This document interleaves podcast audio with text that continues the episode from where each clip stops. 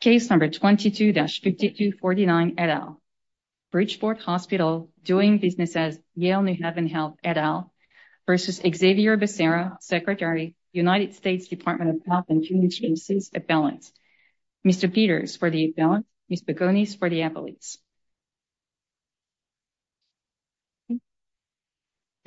Good afternoon. Uh, may it please the court. David Peters on behalf of the Secretary of Health and Human Services.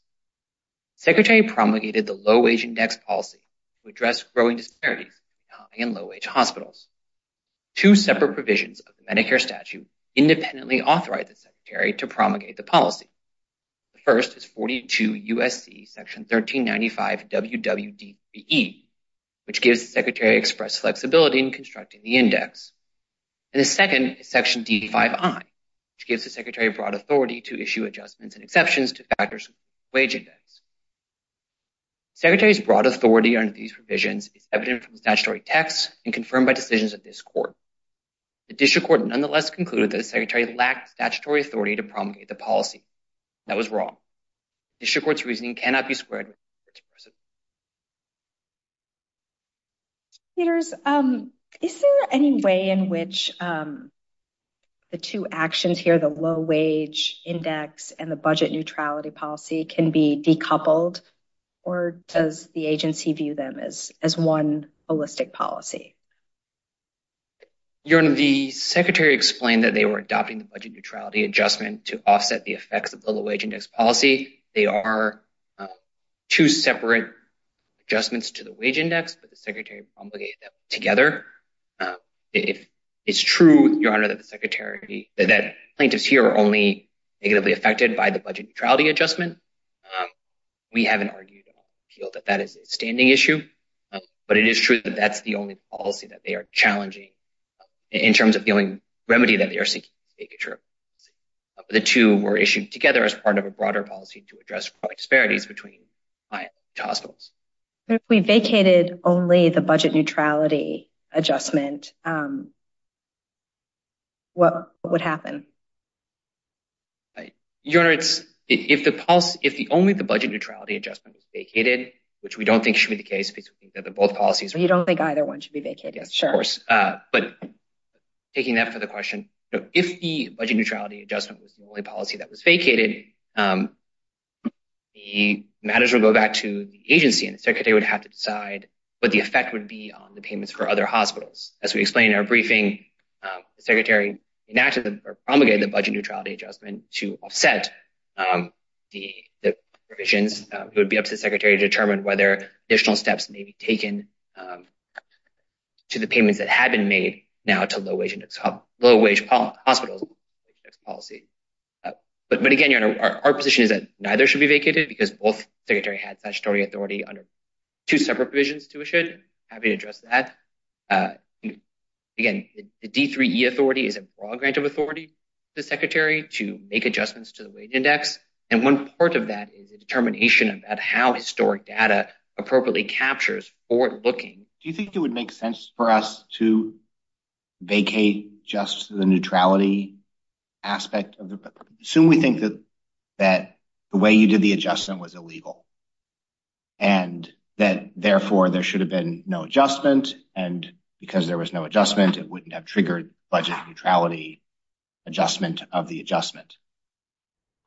It wouldn't make any sense for us to just vacate the budget neutrality part of that, right? I mean, that is the remedy that the plaintiff sought simply to seek the... was simply to uh, seek vacatur of the budget neutrality adjustment. Um, that would put the Secretary in a bit of a bind or it would create complications for the Secretary on remand, which is what the district court recognized below. Um district court recognized that part of the... What's the practical difference between vacating just the budget neutrality part and vacating the allegedly illegal adjustment along with budget neutrality follow-on? The practical difference between those two. Yes, Your Honor. You know, the difference would be that this... In the in the situation in which both policies are vacated, um, the Secretary would have to evaluate what the effect would be on the payments to low-wage hospitals whose payments were increased as a result of the policy. Um, whereas that requirement... That's actually a pretty big practical difference. If under course one, some low-wage hospitals that have gotten money might have to give some of the money back. Uh, the Secretary hasn't, potentially, the Secretary hasn't determined whether that, what steps would be taken, but if the policy was vacated, that would call into question payments made to those hospitals. And if the other course were taken, if just the relief that the plaintiffs requested um, is granted, then you think there's a scenario where the low-budget hospitals that have gotten money would get to keep the money? Uh, in that situation, Your Honor, the low-wage policy would still be on the books, at least for the time being. Um, it's not clear why the Secretary would then need to go out and... The Secretary may have to make a determination to me about whether there would be a requirement to go out because of the offsetting budget neutrality being vacated to go out and kind of claw back those payments. Um, that's a determination the Secretary hasn't made yet, and I don't want to hear what the definitive position of the Secretary would be um, in that situation. But again, Your Honor... I mean, I'm happy to turn to the merits. I don't want to step on anyone's toes if there are questions. So on the merits, do you know of any precedent that interprets the word reflect to mean what I think you all, what the government needs it to mean, which is, you know, something not very precise? Uh, Your Honor, this court's precedent, I would support, I would point to the Anna Jaques case, both Anna Jaques cases. You know, in the word reflects is expansive enough here to not mandate a specific level of exactitude or precision. Um, if the if the Congress wanted uh, the Secretary to exact to perform an exact calculation and spit out an exact, specifically precise number, they would use the word equals, which they do throughout the statutory provision.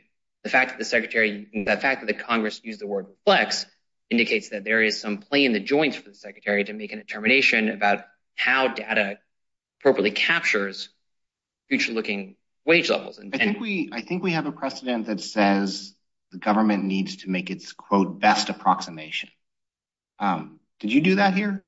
Yes, Your Honor. Um, uh, the Secretary concluded that uh, low-wage hospitals' wage levels were attributable in part to the fact that, to the way in which the wage calculation has operated. And the Secretary reasonably concluded that it would be appropriate to strip out those provisions in the wage index because they didn't actually reflect uh, regional differences, and uh, regional labor differences.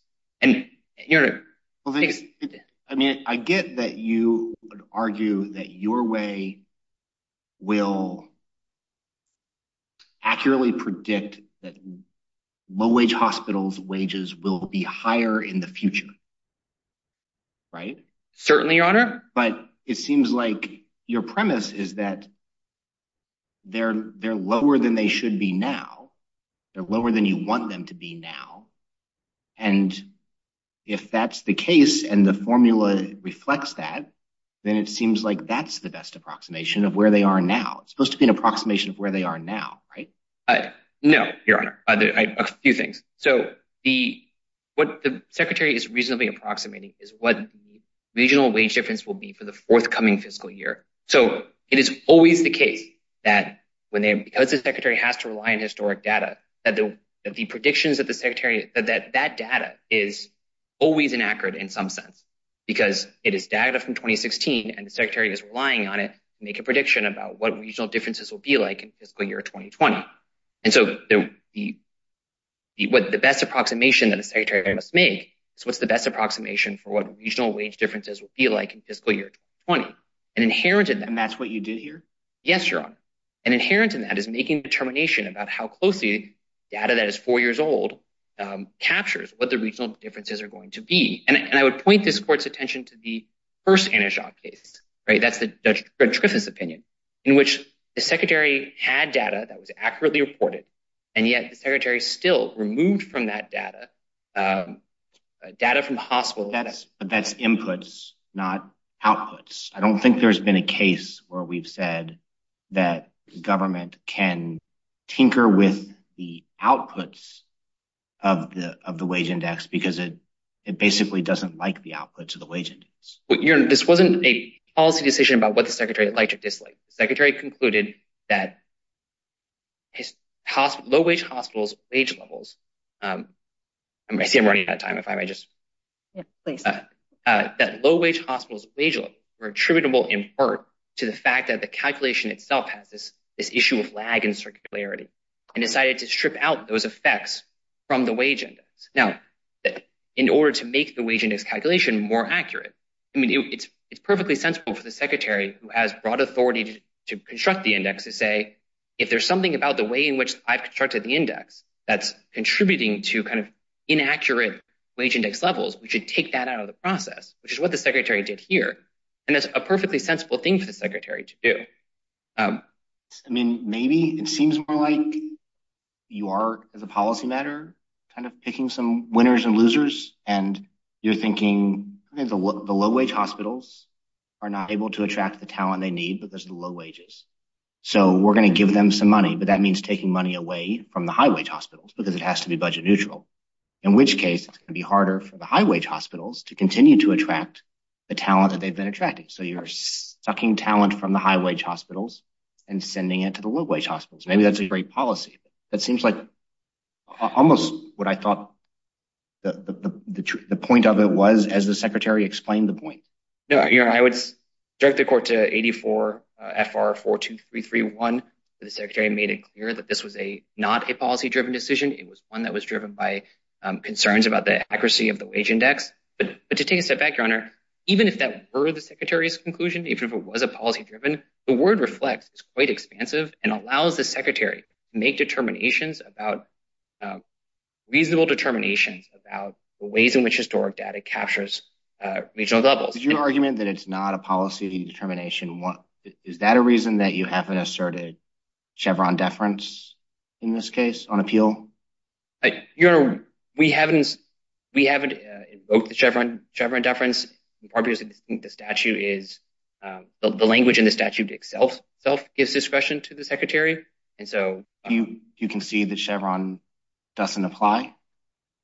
Your Honor, I wouldn't concede. I would just say that the court need not reach whether Chevron applies because the language in the statute expressly gives the court flexibility, sorry, expressly gives secretary discretion. And this court defers to the secretary's exercise of that discretion without having to reach the Chevron question. Um, that's, you know, Judge Walker, you issued a concurring opinion in the sending education case that said as much.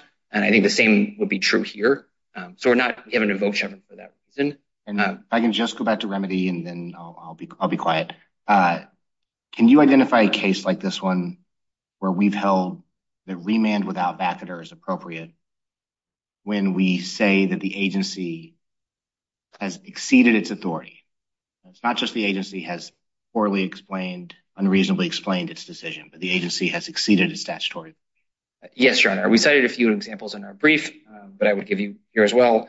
Um, the North Carolina EPA case from 2008, um, the Center for Biological Diversity, the EPA, that's a team decision. Both of those cases, it was not just a lack of a rational explanation. It was that the secretary there was EPA didn't have authority to promulgate the policy. And especially, I think, Your Honor, in the North Carolina EPA case, the panel originally held that they couldn't vacate without, they couldn't remand without vacatur. And then on reconsideration, did in fact remand without vacatur um, after concluding that it would be appropriate um, given the kind of disruptive consequences that vacatur would entail. I go back and look at Center for Biological Diversity and it seems to me it was more of a procedural error than a statutory authority error. Than. Uh, Your Honor, I think biological diversity, frankly, there's lots and lots of problems with the rule there. It was held invalid on several grounds. I think at least part of it was not just a procedural or something that could be corrected. It was also about the uh, authority to do so. Mr. Peters, um, HHS says that um, it maintains its argument that vacatur is not an appropriate remedy at all under the APA as a general matter, recognizing obviously that our cases say otherwise. But so I'm wondering um, what the government's position is if we were, say, to issue declaratory relief, say, saying that this regulation exceeds statutory authority. And that's all we did. What would be the difference between that and vacatur? Because if we say that this regulation lacks statutory authority, meaning it never had, it was never a lawful regulation, wouldn't that effectively be the same as vacating? Yeah, it would certainly be the case. I think there are some practical differences. Tell me what the practical differences would be. In that case, there would be, the secretary would then take steps to remedy the uh, violation. Uh, it would do so, though, against the backdrop of a status quo, effectively, where the policies were in place, rather than within a backdrop of... Why would the policy be in place if a court has said that it never had statutory authority? How could the regulation still be in place? Like, wouldn't it just be a regulation without lawful authority? It would, I think it would be, I'm not sure there was much of a difference between the two. It would be a regulation that would no longer be, it would be illegal for the secretary to enforce it anymore. Mm-hmm. Um, presumably, the secretary would then take steps to remedy that. Um, I think the upshot is the secretary would be able to actually give the secretary sufficient room to make a determination of what steps to take there um, on remand, if the policy was still effectively on the books, even if it wasn't going to be enforced. Uh, and I think here, Your Honor, the tricky part is payments have now gone out for fiscal year 2020. I'm sorry? Payments have gone out for fiscal year 2020. Mm-hmm. And so, I think part of the problem would be the secretary having to make a determination what to do with that. Mm-hmm. I think in a situation where there's a declaratory brief, the secretary couldn't take any steps to enforce it, but there might not be, um, there might be a more immediate problem if the policy was in fact vacated. And um, I mean, I wonder if declining to vacate here would set a precedent that, in effect, disruptive consequences alone are enough to remand without vacatur, right? And say in a situation, assuming that we thought the regulation lacked legal authority, and then we were to remand without vacatur, I mean, doesn't that, in a situation like that, doesn't that give all the weight to the disruptive consequences prong of the Allied Signal factors? Not necessarily, Your Honor. I mean, again, as the district court pointed out, one of the oddities here is that the district court found the principal issue with the wage index policy. The only remedial request was as to the um, budget neutrality adjustment. Um, and so, that was part of the consideration that went into the district court's conclusion. I think it wouldn't be an abuse of discretion for the district court to make that determination. It's true that under the Allied Signal factors, there's always this kind of uh, dynamic where there has been a violation. So, there is, it does seem to turn a lot on the second factor. Um, but as this court has explained, or as the district court explained, here where there are payments to hospitals nationwide, there might be a real reason to be cautious about um, vacating the budget neutrality adjustment. I see my time is up. I have I have one more question. Um, so, so I have a question. If we were to conclude that um, the authority for this, there's authority for this regulation, not under D3E, but under D5I. Yes. There's so many letters. Lots of letters. These statutory provisions. Um, if we were to conclude that, is there any limit on the secretary's ability to make adjustments and exceptions? Because D5I is a pretty broad provision, right? And yet, Congress has made all these very specific, you know, statutory requirements about how these indexes and payments will be calculated. And then also gives the secretary a broad exceptions and adjustments authority. Is there any limitation on that authority? Certainly, Your Honor. I mean, this court's decision in Adirondack Medical Center, which on the D5I question is squarely on point. Um, the court there explained that if there are other provisions within the Medicare statute that have sufficiently preclusive language to suggest that exercising D5I in a way that would be irreconcilably conflicting, that's more specific provision, then that would not be an appropriate use of the D5I authority. But the court there explained that, you know, if Congress knows how to use the word only when it wants to be sufficiently preclusive, and that it didn't use the language, excuse me, as the specific provision in the Adirondack Medical Center case, and the same kind of language is missing in D3I. So it's that the secretary could use the D5I authority to enact this policy, even if the D3E authority didn't authorize the secretary to do so. Um, so it's not an unbound amount of authority, but this court has recognized that it is a quite broad um, spectrum grant of authority. Just one more thing, Your Honor. I have an observation and then a question. Um, I've been looking at the federal statutes for quite some time, And uh, I have never seen one as detailed as this. There's a constant refrain that we hear that Congress uh, is not doing its job because what it's doing is passing legislation that's very broadly worded and letting the agency fill in uh, the blanks. But this statute is just the opposite. It describes uh, community hospitals as being apart by 30 road miles. It talks about how many beds a particular hospital has to have, how many discharges it has to have. And then some of the mathematical formulas here would challenge, I think, Albert Einstein. We've got, uh, I don't even know what this is, VII, whatever. Uh, it's the indirect teaching adjustment. Are you familiar with that? It's C to the X power, parens 1 plus R to the ninth power minus 1, where R is the ratio of the hospital's full-time equivalent interns and N equals 0.405. Now, that's rather detailed legislation.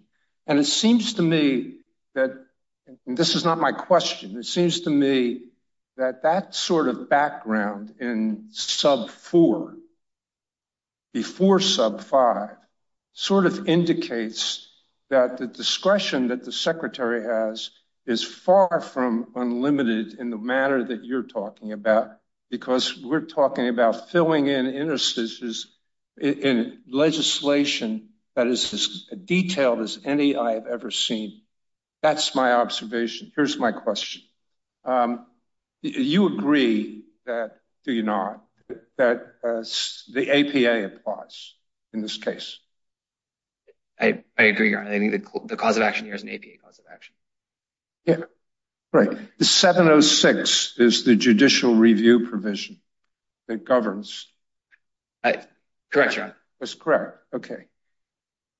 Tell me what your interpretation to justify remanding without vacating is in the face of section 706-2A of the APA, which says when we find otherwise illegal agency action, quote, we shall hold it unlawful and set it aside. What does set it aside mean?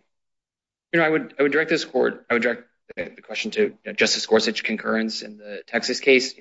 He observed there that there may be, that set aside may uh, not entail vacatur, that it may more naturally be read to be kind of disregard.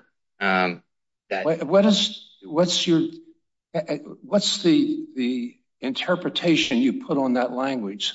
Hold unlawful and set aside. What is it? What's the interpretation you put on uh, it? Your Honor, a few things, Your Honor. For one, I would say that the government's position has been that that's language in 706. It was what? The government's position is that the language in 706 does not mandate vacatur. Um, among other things, 706 isn't the remedial provision of the APA. It's not mandatory? It's not a mandatory requirement, is the government's position. But this court's... What is it? It's just an optional requirement? Uh, no, Your Honor. 706 is the scope of review and it's... It says shall set aside, not may set aside. It says shall. Uh, of course, Your Honor. And the point is only that whether the requirement that reviewing courts shall set aside lawful action, Um, or there are other provisions that shall be set aside, the government's position is that does not mandate that there be vacatur. Our position in this case is that this court has recognized that vacatur is the typical remedy under 706. Um, and we are not... This panel can't overturn that, so we're not challenging it. We are just noting that the government's position that that is not... You know, I read your brief and I don't see that you parsing this language at all. And basically, your brief stands for the proposition, well, this court has done that. And look, this case, we just remanded. In that case, we just remanded and we didn't vacate. The problem with that is that it's a troubling proposition because it's basically saying whatever is, is right. And the reason it's troubling, it means that nothing that ever was, was wrong. You know, we... Our position on appeal is simply that vacatur without remedy is an available remedy um, under this court's precedent, as this court has recognized time and again. Um, and so we are not uh, asking this court to set new ground in terms of recognizing that vacatur without remedy is an appropriate remedy. Uh, if I may just address the earlier observation about the detail here. Can I just ask one more question about the remedy um, while you're talking about that? I mean, is it the government's view that whether we remand or vacate and remand is purely a matter of equitable discretion under the APA? It was the district court's remedial discretion as to whether to remand without vacatur. Um, and so the appeal would be whether the district court abused that remedial discretion. Well, if remand without vacatur is within equitable discretion, then the position is also that to vacate is also a question of equitable discretion. Like any remedy after finding of unlawfulness is within our equitable discretion? Uh, yes, John. Vacatur would be a uh, uh, available remedy. Do you think judicial review of agency action in the 20th and 21st centuries are actions in equity? I'm not sure I've thought through that question sufficiently. Um, I have a very large volume in my chambers and it's a story on equity. Uh, and you can look through it and you're not going to find an equitable uh, action involving judicial review of agency action. I mean only, Your Honor, that uh, the APA has, that the scope of remedies under the APA is such that the district court can exercise discretion about what remedies to take. And that is, uh, again, I would direct this court's attention to Justice Gorsuch's concurrence in the Texas case where it lays out in these arguments. We are not challenging that the availability of that or that vacatur without remedy is an appropriate remedy here. We're just saying that the court did not abuse its discretion, but it made that determination here. And so so your view is that the APA leaves open this discretion? Uh, yes, Your Honor. These open kind of equitable discretion. Because otherwise, where does it come from? If it's not within the APA, then. So if it's not a law-based remedy, then it must be an equitable remedy? You're right. I would say that the indication is that when the APA was enacted, court's general practice was not to, was to treat regulatory action as if it was legislative in nature.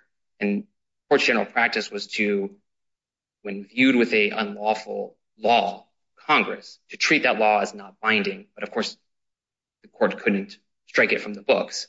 And then when the APA was enacted, when the APA was enacted, um, courts treated agency action as legislative in nature. So it makes sense to think that they would do the same type of thing as to a rule, which would say disregard it, um, which might be the reason why the set-aside language is there. Um, but they wouldn't vacate it in the sense that they would do away with it fully. I was waiting for you to cite John Harrison. Yes, Your Honor. The name's not coming to me. There's some... Uh, but if I may just, on the merit, just wanted to address, uh, Judge Randolph, your point. Uh, it is certainly the case that 1395 WW and 1395 WWD is a particularly detailed provision. Um, but that doesn't foreclose the Secretary's authority, specifically under the D5I provision, to make exceptions and adjustments. The provision that was at issue in the Adirondack Medical Center, um, which is cited... It says other adjustment.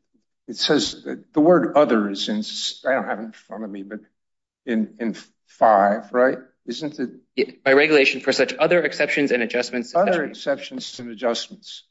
And so if you go through sub four, which precedes sub five, um, you'll find all kinds of adjustments and exceptions. And so why shouldn't we construe that within five as the kinds of uh, minor adjustments uh, that are contained in sub four, which this is not by any stretch? Uh, Your Honor, this is a temporary policy that affects 0.02% of Medicare payments in a given year. It is a very minor policy. Um, in terms of its scope, this is the type of adjustment that is very similar to how the Secretary has previously exercised. How much money is at stake here? I think it's $245 million for all hospitals. That's the 0.02%. I mean, that's... a Minor. I mean, maybe that's in the scheme of things is a minor number, but... I think the total payments at issue here is $122 billion. and this is affecting 0.02%. That's for all payments made under the prospective payment system for 2020. Um, so the 0.02%... If you're right, it is minor. Doesn't that then suggest factor would not be very disruptive? Uh, it might still be disruptive to individual hospitals. The point, Your Honor, was just that this is a temporary policy that was enacted by the Secretary that affects, again, 0.02% of payments, that this is a type of adjustment that is contemplated by Um, Section D5I. Well, it's temporary, but hasn't the current administration indicated it plans to use this through 2024? Uh, it is continuing for the next fiscal year, 2024, Your Honor. So it is, as the Secretary explained, um, it was necessary to maintain this for at least four years because of the way in which the index is calculated, which is the issue that the Secretary was adjusting in the first instance, or addressing in the first instance, and they have confirmed it for fiscal year 2024, um, in part because Uh, fiscal year 2020 data is very difficult to parse because it's the year in which uh, COVID-19 um, affected hospital payment rates. Just to be clear, um, we see language in your brief, I think, about budget neutrality. Yes, sir. I just want to be clear. You're referring to um, the provision in three, right? It says, what does it say? Um, I have it here, Your Honor, if I can, if you want me to read it. Um, it says, this is provision D3EI, several sentences down. It says, any adjustments or updates made under this subparagraph shall be made in a manner that assures the aggregate payments in the fiscal year are not greater or less than those that would have been made without the adjustment. That's the, so that's why you have to rob Peter to pay Paul, right? Um, Uh, that is the requirement to be, that is why there needs to be a budget neutrality adjustment, Your Honor. That's what the Secretary concluded, because they're acting with under If you give the bump to the lower quarter, you've got to take away a bump from the upper quarter because of that provision. Uh, yes, Your Honor. Under D3E, the budget neutrality requirement means that because there was a change in the wage index, um, an adjustment to the wage index, then there must be a budget neutrality requirement. Got it. Thank you. Um, Mr. Peters, do you have any cases that have a similar arrangement to the statute where the statute is very specific in the way Judge Randolph has already described, and then there is also a very open-ended grant of exemption power? Because it's, I mean, those are both in this statute. Both Congress paid extremely detailed attention to how this would be calculated, and then provides for this very open-ended adjustments authority. Yeah, I have two, Your Honor. Mm-hmm. Um, one we discussed at length in our briefs, which is Adirondack Medical Center. Mm-hmm. The Adirondack Medical Center provision is also in 1395 WWD3. Provision is extremely specific. Right? This is provided the authority for the Secretary to make a budget, make an adjustment to one set of hospitals, and then the Secretary relied on D5I to make the same adjustment to another set of hospitals. This court explained, I mean, the plaintiff's whole theory there was that the use of D5I would render meaningless the more specific provision, and this court expressly rejected that proposition. And that is the exact argument that plaintiffs are making here, and the Adirondack Medical Center reasoning applies with equal force. Um, the second case, Your Honor, just to show that this structure isn't at all um, novel, is a case that isn't cited in the briefs, but I can give it to you. It's Amgen v. Smith. It is 357 F. 3rd 103. That's 357 F. 3rd 103. That's a 2004 case, um, and it also is a Medicare provision, um, a Medicare Part B provision. Um, and I have the statutory provision as well, if you'd like, which is 1395 L22E. Sorry, LT2E. But the provision there was a part of Medicare Part B that said certain adjustments must be made to Medicare Part B reimbursement rates, and then there was a separate provision that allowed for equitable um, adjustments. And there, the Secretary made an equitable adjustment to a Medicare Part B payment rate, um, even though the more specific provision said that this provision shall be made. Um, and the court there concluded that the broad equitable authority under the exception provision allowed the Secretary to make that. It's the exact same reasoning. It's the exact same structure. It's a very common feature of the Medicare provision. You uh, mentioned Adirondack a lot. Um, I understand why, um, but it was a Chevron case. You are not asking us to apply Chevron here. So doesn't that matter? I don't think so, Your Honor. I mean, again, the discretion under D5I is expressed, right, as the secretary deems necessary. That would indicate that the secretary has. You have to find ambiguity in the formula, right, in order to. So just to start with the D5I provision, then talk to the D3E provision. So the D5I provision gives the secretary broad authority. This court generally defers to that exercise of that broad authority. Then there's the D3E provision. Even if this court concludes that D3E didn't authorize the secretary to promulgate the low-wage policy, all that would mean is that the secretary lacks authority under that provision. It wouldn't preclude the secretary from relying on some other provision. And again, that flows naturally from Adirondack Medical Center.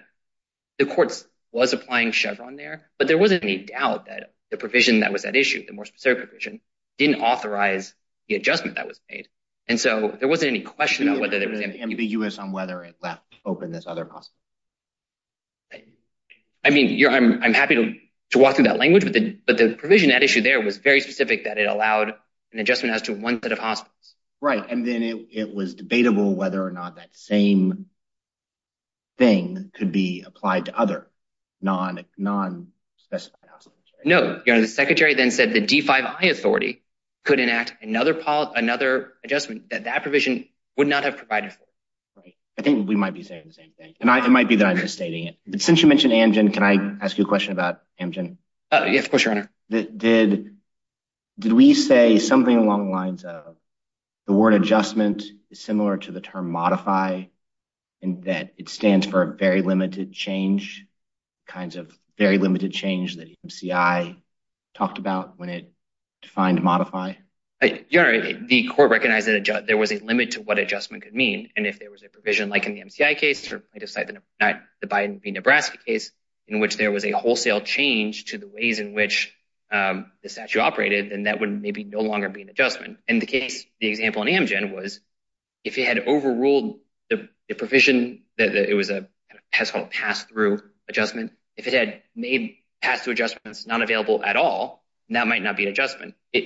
If the secretary relied on D5I to say that there was no uh, adjustments at all under the wage index, to say the wage index just didn't apply, that would be a rewriting of the statute in a way that would be beyond the authority. But to adjust 0.02% on a temporary basis is precisely the type of limited modification or adjustment that D5I contemplates, that Amgen contemplates, and that's not the same as the Biden-Nebraska case or the MCI case. So exception and adjustment is a matter of degree. I think that's right, Your Honor. I mean, again, it's an adjustment. In terms of how we read these provisions together. Yes. I mean, it's adjustment and exception, right? So the exception contemplates not just an adjustment, but that a payment that is required would then be accepted. Um, and so the adjustment, which all it does is shift a percentage of that's being paid, seems to be well within the D5I authority. You know, the um, adjustment that was issued in Adirondack was also in the hundreds of millions of dollars. There's also the Shands case, Your Honor. There, too, there was a budget neutrality adjustment in the hundreds of millions of dollars.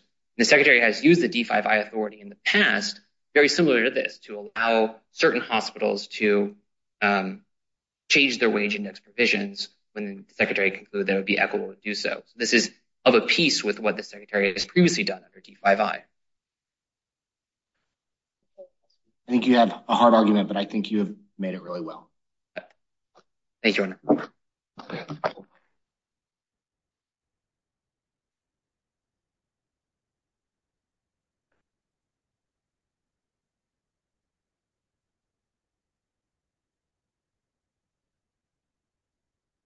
May it please the Court. Katrina Pagonis from Hooper, Lundy, and Bookman on behalf of Appellee Cross-Appellant Hospitals.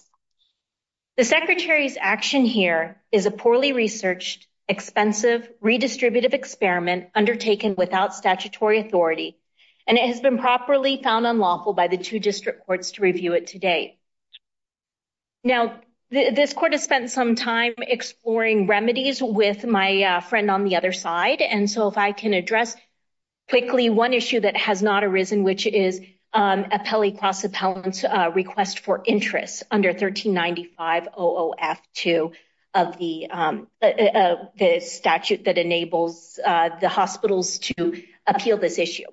Um, 1395 OF2 speaks in terms of a mandate to the court requiring the award of interest to a prevailing party in a Medicare Act suit such as this. Uh, the district court did not address the demand for um, interest below, um, and it is uh, the hospital's concern um, that absent a judicial order uh, requiring a payment of interest, additional steps would be necessary through an uncertain procedural landscape in order to obtain that interest. How do you expect to collect on this judgment? Um, at this moment, CMS could calculate to the penny how much is owed to the hospitals. And uh, for our appellee hospitals, it's about $3.6 million. Um, the interest payment, however, the award of interest doesn't need to specify to the penny. It just simply needs to establish the temporal bounds. My question is a little bit uh, different than that because there's an old Supreme Court case. Uh, It's Burr, B-U-R-R, but it's not Aaron Burr. Uh, in the 50s, I think it is. It says that even though an agency can be sued and can sue and be sued, and that's a waiver of sovereign immunity, that if there's a question of money damages or monetary recovery and it has to come out of the treasury, then that sue and be sued is not a waiver of uh, money coming out of the treasury. And so the ruling was against uh, the private party in that case in favor of the United States, which is why I'm asking you, um, you know, where is this 245 million plus interest going to come from?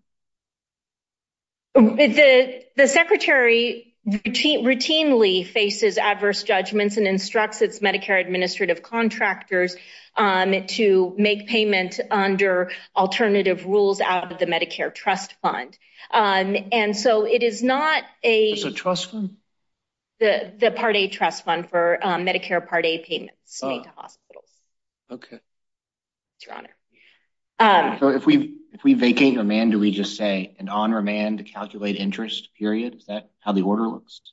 Uh, the example would be what the um, district court did in the Legend Health Manual, which is um, uh, granting an award of damages and instructing the secretary to determine the amount of payment. Um, and the amount of payment would be based on the secretary's own determination of the amount owed to the appellee hospitals. Um, but that the Legend Health Manual provides uh, what I think is a fairly solid model of how these interest awards should be granted in cases that require further action on remand to determine the amount, exact amount. Why did you ask for vacatur of the budget neutrality application, but not vacatur of uh, what you argue is the illegal payment to low-wage hospitals that triggered the budget neutrality adjustment? Absent the budget neutrality adjustment, appellee hospitals would not be harmed by the low-wage index policy. It would be a theoretical or academic... You don't have standing to challenge the the rule that says pay low-wage hospitals more. If you don't have standing to challenge that part of the rule, uh, then maybe we don't have jurisdiction to vacate that part of the rule. Is that your position? Um, I am not necessarily taking a position about the scope of the court's jurisdiction with respect to the low-wage index hospital policy itself. Um, we don't think that the court needs to go there. Um, and perhaps as a theoretical matter, it is more appropriate for the secretary on remand um, to engage stakeholders about what should become of the low-wage index. I would have thought you would say we were injured by the adjustment to the wage index that paid low-wage hospitals more because it required the government to pay us less. Therefore, vacate what I just said. Yes, Your Honor. So um, Appellee hospitals were undeniably impacted by the pay-for. I had assumed that you were uh, addressing a hypothetical without that kind of impact. Um, but yes, appellee hospitals were absolutely impacted by the pay-for. Um, unwinding the pay-for... When you say pay-for, that's the extra payment adjustment for low-wage hospitals, right? The 0.2016% negative adjustment that applied to the plaintiff hospitals. No, no, no. I'm talking about the adjustment for the low-wage hospitals. Um, the adjustment for low-wage hospitals only impacted other hospitals outside of that quartile to the extent that they had to put the bill for it. Okay. I mean you keep saying that. I'm sorry, Judge Walker. I think No, I'm not mad at you for being open and honest about what I think your position has been throughout the litigation. I'm not sure I agree, but and I'm not sure it's in your interest, but um, I... It is. It is I mean, your position is part of why you ended up with remand without vacatur. I mean, the district court's view in part was that the strange splitting of this one regulatory policy made it very hard for the district court to to figure out what to do. So your litigating position in part has created some of this remedial problem. Certainly. At least according to the district court. Uh, certainly, the district court um, said that these two things are inextricably intertwined and our remedies need to address... Aren't they? Like, why are they not inextricably intertwined? They are intertwined for purposes of um, evaluating the lawfulness of the payment reduction. One has to look at what the payment reduction... Isn't that your whole position, that it's unlawful? So if they're inextricably connected, I mean, don't they kind of rise and fall together? Um, it would not be unreasonable for a court to take the position that both need to be vacated. You just not want to be arguing against giving money to rural hospitals? Like, I mean, is there some, you know... The wage um, index... Yes, Your Honor. I mean, the wage index is an extraordinarily sensitive portion of the inpatient payment statute. Um, and it gives and takes to different um, hospitals across the country. Uh, and we're representing hospitals that were impacted in a very particular way. And so, you know, today I'm only speaking to the impact that they experience. Um, but, you know, the you know the confines of my client's interest uh, don't necessarily mirror what the court's abilities... Question on the merits. So so I think um, that the government has a very uphill battle to justify its policy under D3E. But what about this exceptions power, right? I mean, this, you know, I um, guess D5I is extremely broad. The secretary shall provide by regulation for such other exceptions and adjustments, right, to payment amounts under this subsection. And if you look at such other, and you look at the types of adjustments that came before, they are arguably of a piece with the type of adjustment that was made here. So why doesn't this provision give them the authority to do what they did? Uh, I think, well, a couple things. Uh, one is it's not clear from the final rule that that's what the secretary was doing. Uh, when confronted with questions about his D5I authority, he reverted to his argument about D3E um, and his argument that it was a technical adjustment. Let's engage that they did properly. Yes, Your Honor. So had it been invoked, um, D5I Uh, speaks to other exceptions and adjustments. And Adirondack deals with a particular situation where Congress spoke clearly about standardized amounts, um, but did not speak about hospitals paid under the hospital-specific rate. And so the secretary made another adjustment for hospitals paid under that hospital-specific rate. Here, we have a situation where Congress um, mandated the secretary, he shall make adjustments based on the wage index. And so this is not a case like Adirondack where there was wholesale silence. Congress instructed the secretary of the exact adjustment he had to make with respect to the wage index.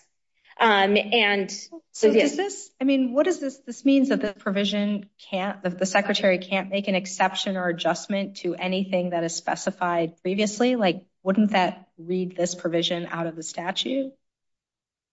No, Your Honor. Um, you know, Adirondack provides us with a good example of cases where, despite the length of the statute, there might be areas of silence within the statute. It's just my position is that D3E is not one of those areas.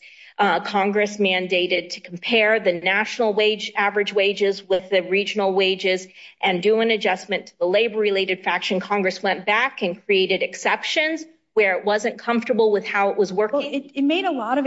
Congress did make a lot of exceptions. And one may ask why, after making such specific exceptions, they also gave a broad grant of general exception power. But that is what they did. I mean, you look at the exception just before I is that the secretary can make exceptions and adjustments, I guess, adjustments to take account of the unique circumstances of hospitals located in Alaska and Hawaii.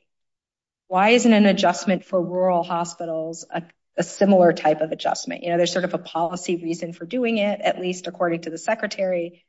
I mean, there are a whole bunch of these exceptions. And then a provision that suggests that the secretary can make such other adjustments and exceptions, which I read to mean similar to the exceptions that Congress specified. So I guess my question is, why is this adjustment not like those other adjustments and exceptions? I mean, just for the unique circumstances of Alaska and Hawaii. Hmm. Well, I mean, within the confines of D3E, Congress dealt with frontier states already, dealt with every hospital with a wage index that's less than the national average. And so, you know, the reticulate nature of D3E is, you know, and the mandate at the beginning of D3E that makes the wage index adjustment non-optional for the secretary um, ought not to be read to allow the secretary apply other adjustments to vitiate it. Ought not to be. Maybe it would be better policy to not give the secretary such broad exception power in a statute that Congress had made such specific exceptions in. But the statute does give them this exceptions power. So what work does it do? In areas where we don't have a specific versus general problem, it allows the secretary perhaps to do quite a bit.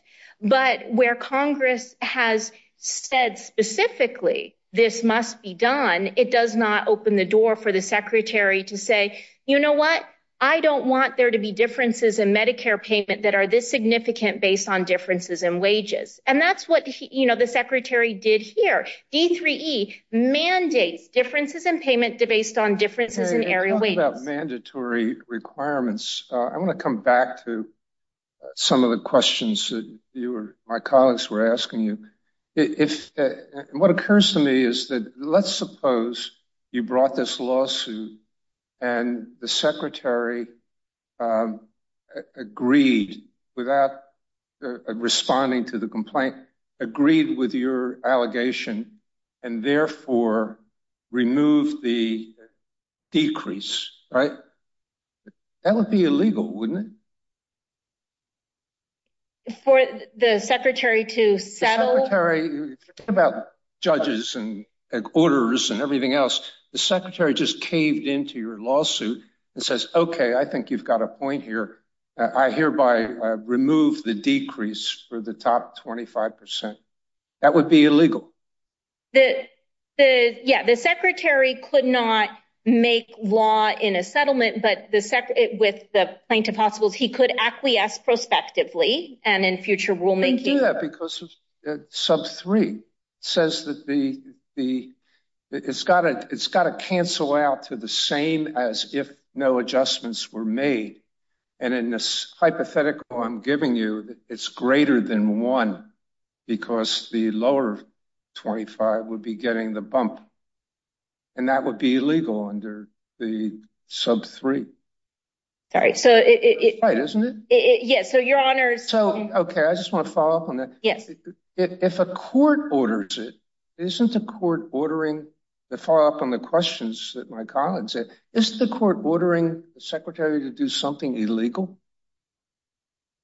No, without touching the lower 25%, a court order to get rid of the Uh, decrease in the top 25% is in flat out contradiction of that provision. So I guess my follow up question is why should whatever ruling comes down be prospective only?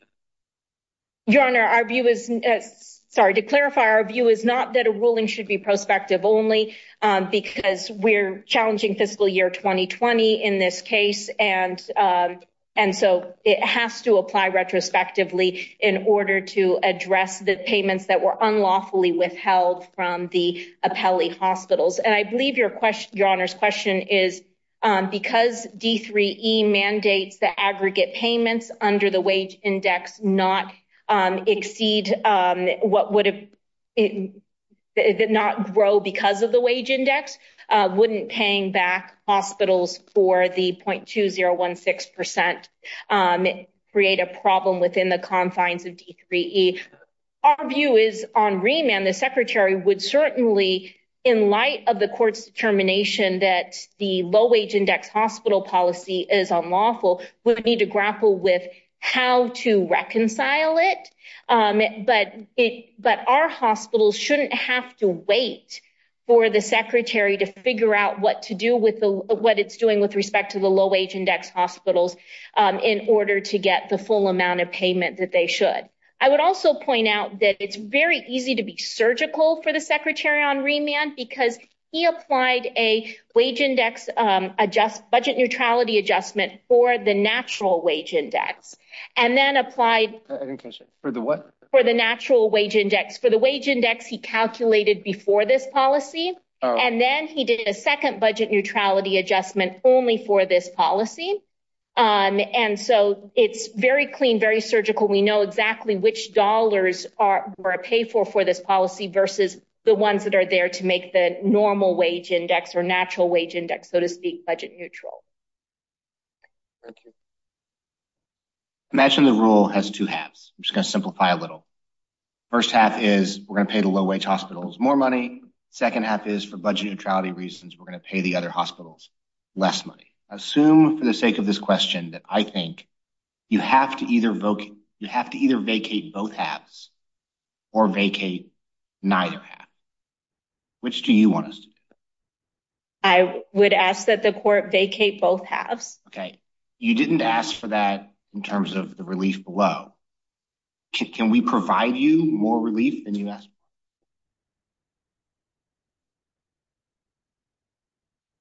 for?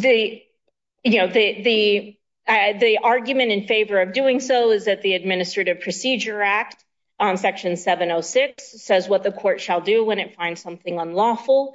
Um, and so I, you know, I, uh, you know, although the hospitals haven't sought that here, um, this court could approach its authority under Section 706 um, and its obligations under Section 706 to reach both.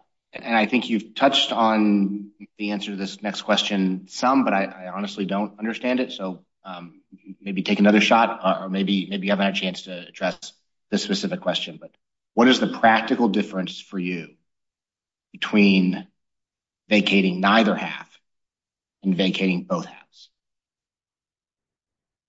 If the court remands without vacatur on both halves, um, the concern is the Uh, uh, vacatur can inspire agency indifference, as this court has uh, noted. And the concern is that that will delay our hospital's path to getting made whole. Um, and we know from experience, Medicare litigation and remedies for Medicare litigation can pass on through generations of lawyers. And that should not be the experience of the appellee hospitals here. If I can ask you just one other question about remedy. Is there a difference um, to the hospitals here, um, whether we vacated or whether we issued a declaratory judgment saying that this rule was invalid or unlawful? Well, as my friend on the other side acknowledged. Is there a difference? I think that there is a difference um, in that vacatur makes the rule a nullity. Um, and so on remand, the secretary and his contractors cannot apply it to any hospital when um, you know, uh, uh, when settling cost reports, et cetera, and finalizing payments. Uh, so it puts us in a circumstance of um, greater clarity than we would have with just declaratory relief. Um, taking it off the books means that it cannot be applied to our the 0.2016%. Thank you. Thank you.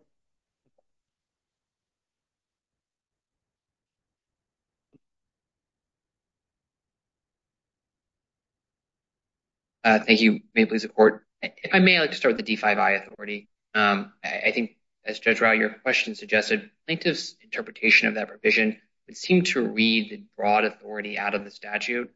Plaintiff's position, which seems to echo the district court's position, that the secretary can rely on D5I only to the extent that some other provision already authorized the secretary to do that, um, and that that would mean that D5I has no independent effect. That can't be right. The exact reasoning that this court rejected in Adirondack Medical Center. It's also true that D5 broadly has any number of exceptions, some of which also apply broadly, and some of which um, authorize additional payments. Um, and so these adjustments here, uh, both the low-wage index policy and the offsetting budget neutrality adjustment, are well within of a piece of prior exercises by the secretary of both the D5I and other D5 authority. Um, On the D3E provision, Your Honor, Judge Rao, you had a few questions about that earlier in the process. I just want to clarify one distinction I think is worth noting. There are two distinct inquiries as to the D3E authority. One is, does the secretary have authority at all to make adjustments when there's a determination that historic data is somehow not appropriately capturing forward-looking regional wage differences? And this court said in the first Anna Jaques case the secretary has that authority. Um, it reaffirmed that in the second Anna Jaques case. Now, there was a separate inquiry as to whether the secretary exercised that authority reasonably and reasonably explained it.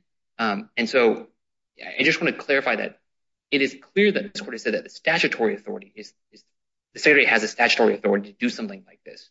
Even if the court were to conclude that it was somehow unreasonable or unreasonably explained, which we don't agree with, but if the court were to conclude that, that wouldn't be that the secretary lacks statutory authority. It would be that decision was somehow unreasonable and perhaps arbitrary and capricious. I just want to clarify that there is a distinction in there and that this court has consistently recognized the authority of the secretary to make adjustments at this time. I think my time is up.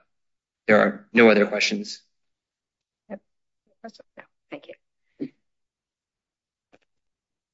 I promise you would ask for a minute of rebuttal time. Do you have anything further? Yes, Your Honor, I have nothing further to add. Thank you very much. Thank you.